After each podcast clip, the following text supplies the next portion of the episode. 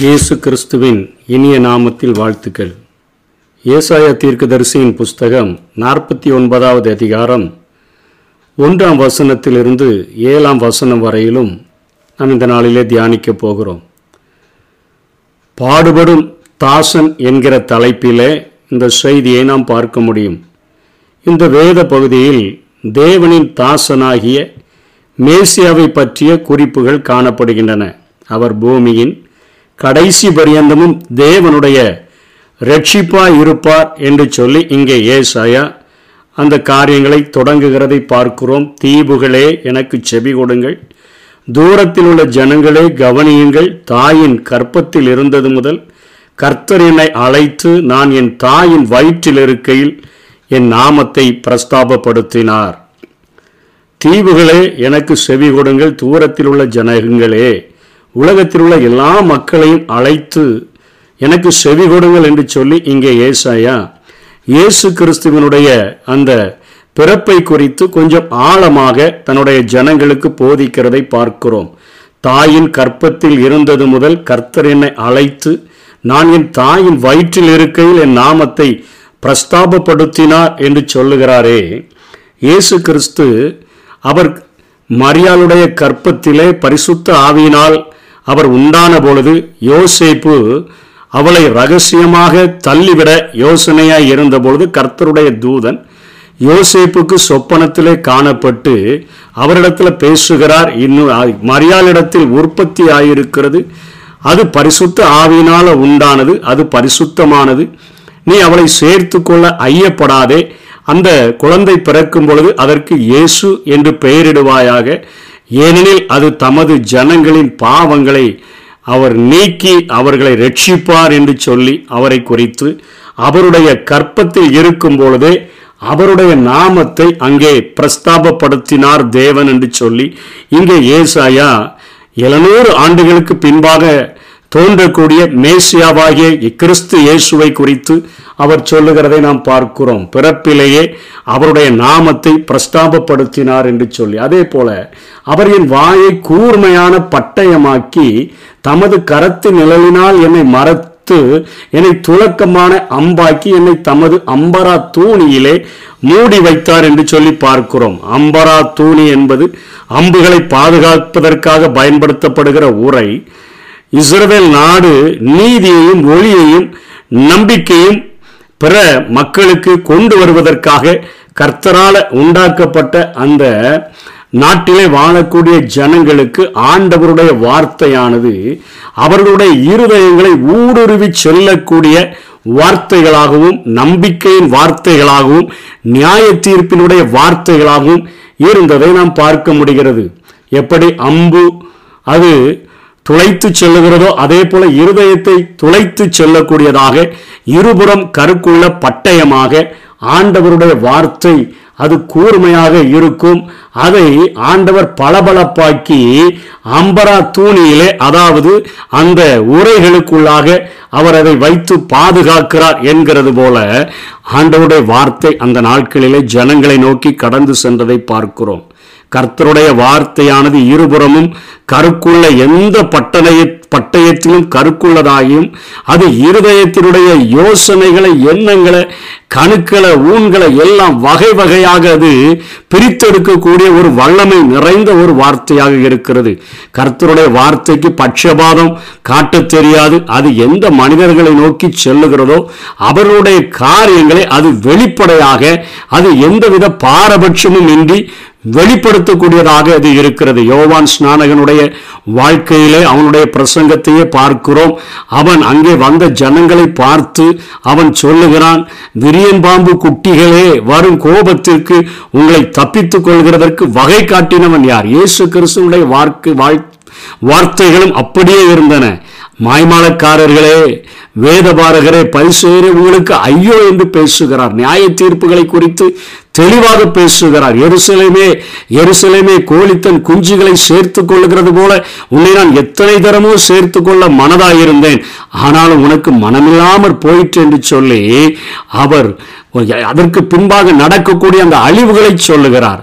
உன்னுடைய சத்துருக்கள் உன்னை சூழ அவர்கள் பாளையம் இறங்கி உனக்கு இப்படிப்பட்ட காரியங்களை எல்லாம் செய்து விடுவார்கள் என்கிற காரியத்தை எல்லாம் ஆண்டவர் பேசுகிறதை பார்க்கிறோம். கேராசினே பெட்சாயிதாவே உனக்கு ஐயோ என்று பேசுகிறதை பார்க்கிறோம். அவருடைய வார்த்தைகள் அத்தனையாக கூர்மையான பட்டயமாக அவைகள் வெளிப்பட்டது. அம்புகளைப் போல நியாயத்தீர்ப்பின் வார்த்தைகள் வெளிப்பட்டது என்று சொல்லி அங்கே ஆண்டவர் வாயிலிருந்து புறப்படுகிற வார்த்தைகளை குறித்தும் ஏசாயா சொல்லுகிறார்.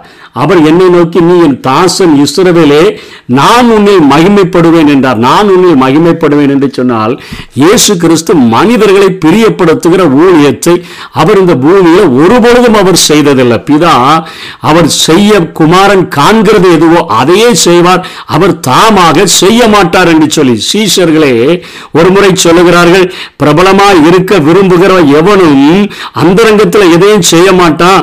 நம்ம உண்மை வெளிப்படையாக வெளிப்படையாக கிரியைகளை செய்யும் என்று சொல்லுகிறார்.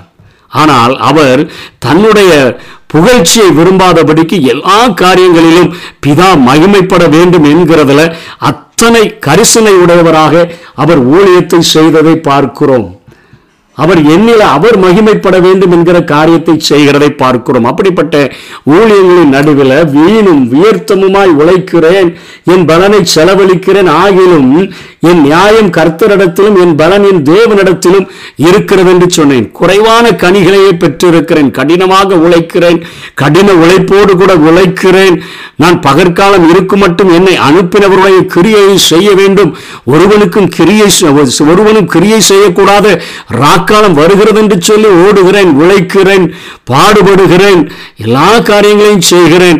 நரிகளுக்கு குழிகளும் ஆகாயத்து பறவைகளுக்கு கூடுகளும் இருக்குது. ஆனால் எனக்கோ தலை சாய்க்க இடமில்ல பசியடைந்தவராய் சோர்வடைந்தவராய். அந்த சமாரிய அந்த கிணற்றிடையே உட்காரும் பொழுது அங்கேயும் ஒரு ஆத்தும ஆதாயம் செய்ய வேண்டிய பணியை செய்ய வேண்டியது இருக்கிறது. ஆனால் நான் உழைக்கிற உழைப்புக்கு ஏற்ற ஒரு பலன் கிடைக்கவில்லையே. ஆனாலும் என்னுடைய நியாயம் கர்த்தரிடத்திலும் என் பலன் என் தேவனிடத்திலும் இருக்கிறது என்று சொல்லுகிறார். அவருக்கு தெளிவாக தெரியும். இந்த பூமியில கல்வாரி சிலுவையில நான் உயர்த்தப்படும் பொழுது எல்லாரையும் நான் என்னிடத்தில் இழுத்து கொள்வேன் என்கிற காரியம். நோவா எவ்வளவோ பிரயாசப்பட்டார். நூறு வருடங்கள் அவர் ஊழியம் செய்த போதிலும் அவர் தன்னுடைய குடும்பத்தை மாத்திரம் எட்டு பேரை மாத்திரம்தான் அவர் வேலைக்குள்ளாக கொண்டு செல்ல முடிந்தது. இன்றைக்கு நம்முடைய வேலை என்ன? பவுல் அழகா சொல்றார் நான் நட்டேன் அப்போலோ நீர் பாய்ச்சினார் தேவனே விளையச் செய்தார் என்று சொல்லி ஆண்டவராகிய இயேசு கிறிஸ்துவும் இந்த பூமியில அவர் செய்த ஊழியத்தினுடைய முடிவு ஒரு தோல்வியைப் போலதான் காணப்படுகிறது. சிலுவையில போய் முடிவடைகிறதை பார்க்கிறோம். சிலுவையில் அவர் அறையப்படுகிறார். ஒரு தோல்வியை தழுவுகிறது போல இருக்கிறது. ஆனால் அங்கே ஆண்டவர் அவரை உயிரோடு கூட எலும்ப செய்த பின்பு இன்னைக்கும் ரெண்டாயிரத்தி இருபத்தி மூன்று ஆண்டுகள் ஆன பின்பும் உலகம் முழுவதிலும் அவருடைய ஆத்தும வருத்தத்தின் பலனை கண்டு திருப்தியாக்கும்படியாக ஆண்டவர் அநேக ஆத்துமாக்களை ஆண்டவருக்கு இயேசு கிறிஸ்துவுக்கு சொந்தமாக கொடுத்திருக்கிறதை நாம் பார்க்க முடிகிறது. யாக்கோபை தன்னிடத்திலும் திருப்பும்படி நான் தாயின் கற்பத்தில் இருந்தது முதல் கர்த்தர் தமக்கு தாசனாக என்னை உருவாக்கினார் என்று சொல்லி முதல் வசனத்தையே ஏசாயா இங்கே நினைவு கூறுகிறார். ஆனால் இஸ்ரவேலோ சேராதே போகிறது. அவர் தமக்கு சொந்தமானதில் வந்தார். சொந்தமானவர்களோ அவரை ஏற்றுக்கொள்ளவில்லை என்று பார்க்கிறோம். ஆகிலும் கர்த்தருடைய பார்வையில நான் கனமடைவேன். என் தேவன் என் பலனாயிருப்பார். இது எதை குறிக்கிறது? கல்வாரி சிலுவையில் கல்வாரி சிலுவையானது.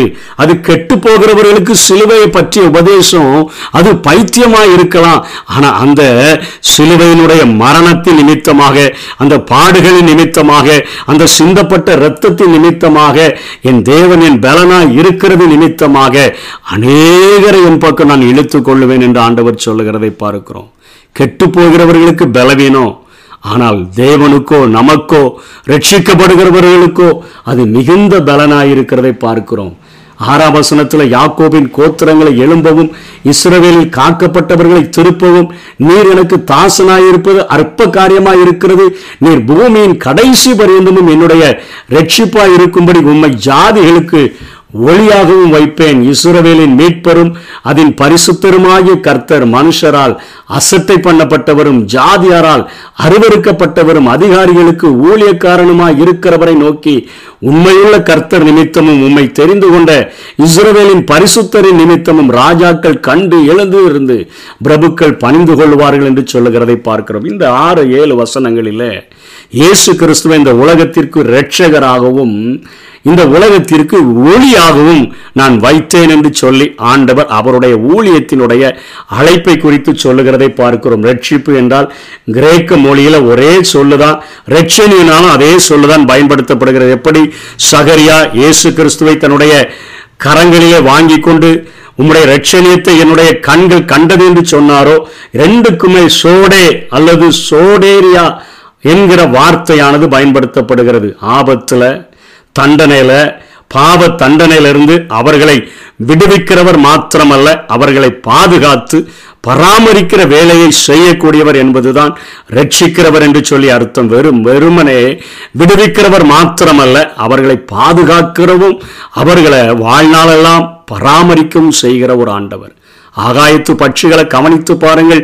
அவைகள் விதைக்கிறதில்ல அறுக்கிறதில்ல களஞ்சியங்களை சேர்க்கிறதில்ல. அவைகளையும் உங்கள் பரமபிதா பிழை பூட்டுவார்கள் என்று சொல்லுத அப்படிப்பட்ட ஒரு ஊழியத்தை தான் இயேசு கிறிஸ்து பெற்று இந்த உலகத்துக்கு ஒளியாய் இருக்கிறார்.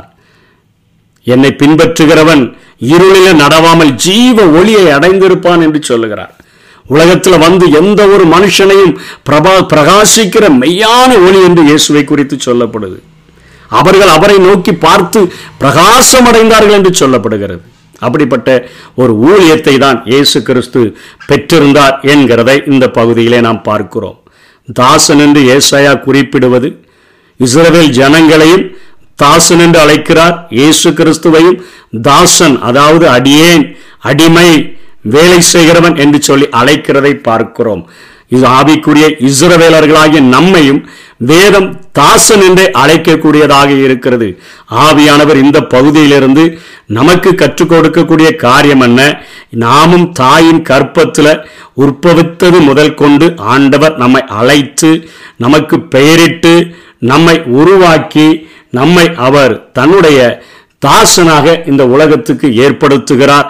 நம்முடைய வாயிலும் எப்படி யோவான் ஸ்நானகன் பட்டர் போட்டு தடவி மக்களை அவர் பிரியப்படுத்தும்படி பேசாதபடி பாவங்களை குறித்தும் நீதியை குறித்தும் நியாய தீர்ப்பை குறித்தும் எப்படி கண்டித்து உணர்த்தினாரோ அதே போல அவருடைய இருபுறமும் கருக்குள்ள பட்டயமாகிய அவருடைய வசனத்தை நம்ம உபயோகப்படுத்த வேண்டும் என்று சொல்லி நாம் எப்படி பேச வேண்டும் என்கிற ஒரு காரியத்தையும் மூன்றாவது வசனத்தில் அவரை குறித்து சொல்லுவேன். நான் உன்னில் மகிமைப்படுவேன் என்று சொல்லி நம்முடைய ஊழியத்தினுடைய ஒவ்வொரு அசைவுகளிலும் நம்முடைய பேச்சுகளிலும் செயல்களிலும் நம்ம இல்லை அவர் மகிமைப்படணும். எப்படி யோவான் ஸ்நானகன் சொன்னாரோ நான் சிறுகவும் அவர் பெருகவும் வேண்டும். நம்முடைய பேச்சுகளில் நம்முடைய செயல்களில் நம்முடைய நடக்கைகளில் இயேசு கிறிஸ்து ஒருவர் மாத்திரமே மகிமைப்படுகிற ஒரு ஊழியத்தை நம்ம செய்யக்கூடியவர்களாக இருக்கணும். ஒருவேளை நமக்கு இப்படிப்பட்ட சோர்வுகள் உண்டாகலாம். விருதாகவா உழைக்கிறேன் விருதாகவா உழைக்கிறேன் வீணும் உயர்த்தமுமாக பலனை செலவழிக்கிறேன் அந்த அளவுக்கு எனக்கு ஆத்துமாக்கள் இல்லையே அப்படிங்கிற காரியங்கள் எல்லாம் நமக்கு இருக்கலாம். நூறு வருடங்கள் ஊழியம் செய்த நோவாவுக்கே அத்தனையாக ஒரு எட்டு ஆத்துமாக்களை தான் ஆதாயப்படுத்தக்கூடிய நிலைமைகள் இருந்தாலும் இன்றைக்கு நம்முடைய வாழ்க்கையில் நம்ம செய்கிற காரியங்கள் தண்ணீரின் மேலே ஆகாரத்தை போடு. அநேக நாட்களுக்கு பின்பு அதன் பலனை காண்பாய். நம்ம செய்ய வேண்டிய ஊழியத்தை செய்யும் பொழுது விளையச் செய்கிற தேவன் ஆத்துமாக்களை அறுவடையாக கொள்ளை பொருளாக நிச்சயமாக அவர் நமக்கு தர முடியும். அவர் இன்னைக்கு நம்முடைய பார்வையில் ஆண்டவுடைய பார்வையில் தான் நான் கனமடைவேன் என் தேவன் தான் என்னுடைய பலனாக இருப்பார் என்று சொல்லி நாமும் இந்த பூமியில் கடைசி பரியந்தமும் ஆண்டவராகிய இயேசு சொன்னார இப்பொழுது வானத்திலும் பூமியிலும் சகல அதிகாரமும் எனக்கு கொடுக்கப்பட்டிருக்கிறது. ஆகையால் நீங்கள் புறப்பட்டு போய் சகல ஜாதிகளையும் சீஷராக்கி பிதா குமாரன் பரிசுத்த ஆவி நாமத்தினால அவர்களுக்கு ஞானஸ்நானம் கொடுத்து நான் உங்களுக்கு கட்டளையிட்ட யாவையும் அவர்கள் கை கொள்ளும்படிக்கு அவர்களுக்கு உபதேசம் பண்ணுங்கள் என்று சொன்னாரே. இதோ உலகத்தின் முடிவு பரியந்தமும் சகல நாட்களிலும் நான் உங்களோடு கூட இருக்கிறேன் என்று சொன்ன அந்த இயேசுவினுடைய வார்த்தைகளை இருக பிடித்து கொண்டு நீங்கள் உலகத்துக்கு வெளிச்சமாக இருக்கிறீர்கள் நீங்கள் உலகத்திற்கு உப்பாக இருக்கிறீர்கள் மலை மேலே இருக்கிற பட்டணம் மறைந்திருக்க மாட்டாது விளக்கை கொளுத்தி மரக்காலால் மூடி வைக்காம விளக்கு தண்டின் மேலே வைப்பார்கள் அது வீட்டில் உள்ள எல்லாருக்கும் வெளிச்சம் கொடுக்கும். ஒருவேளை இயேசு உலகம் முழுவதற்கும் வெளிச்சம் உலகம் முழுவதற்கு அவர் ஒருவரே ஒளி. ஆனால் நம்ம இருக்கிற வீடுகளில் நம்ம வாழ்கிற பட்டணங்களில் நம்ம குடியிருக்கிற தெருக்களில் நம்ம வெளிச்சமாக இருக்கும்படியாக வேதம் நமக்கு போதிக்கிறது. ஆண்டவரை பிரதிபலிக்கிற ஒரு ஊழியத்தை செய்கிறவர்களாக காணப்படுவோம். அப்படிப்பட்ட கிருபைகளை தேவன் நமக்கு தந்தருள்வாராக. ஆமை பலியாகி என்னை மீட்டீரையா சுமந்து தீர்த்தீரையா? பலியாகி என்னை மீட்டீரையா? பாவங்கள் சுமந்து தீர்த்தீரையா? ஒளியா வந்தீரையா ஐயா ஒளியா வந்தீரையா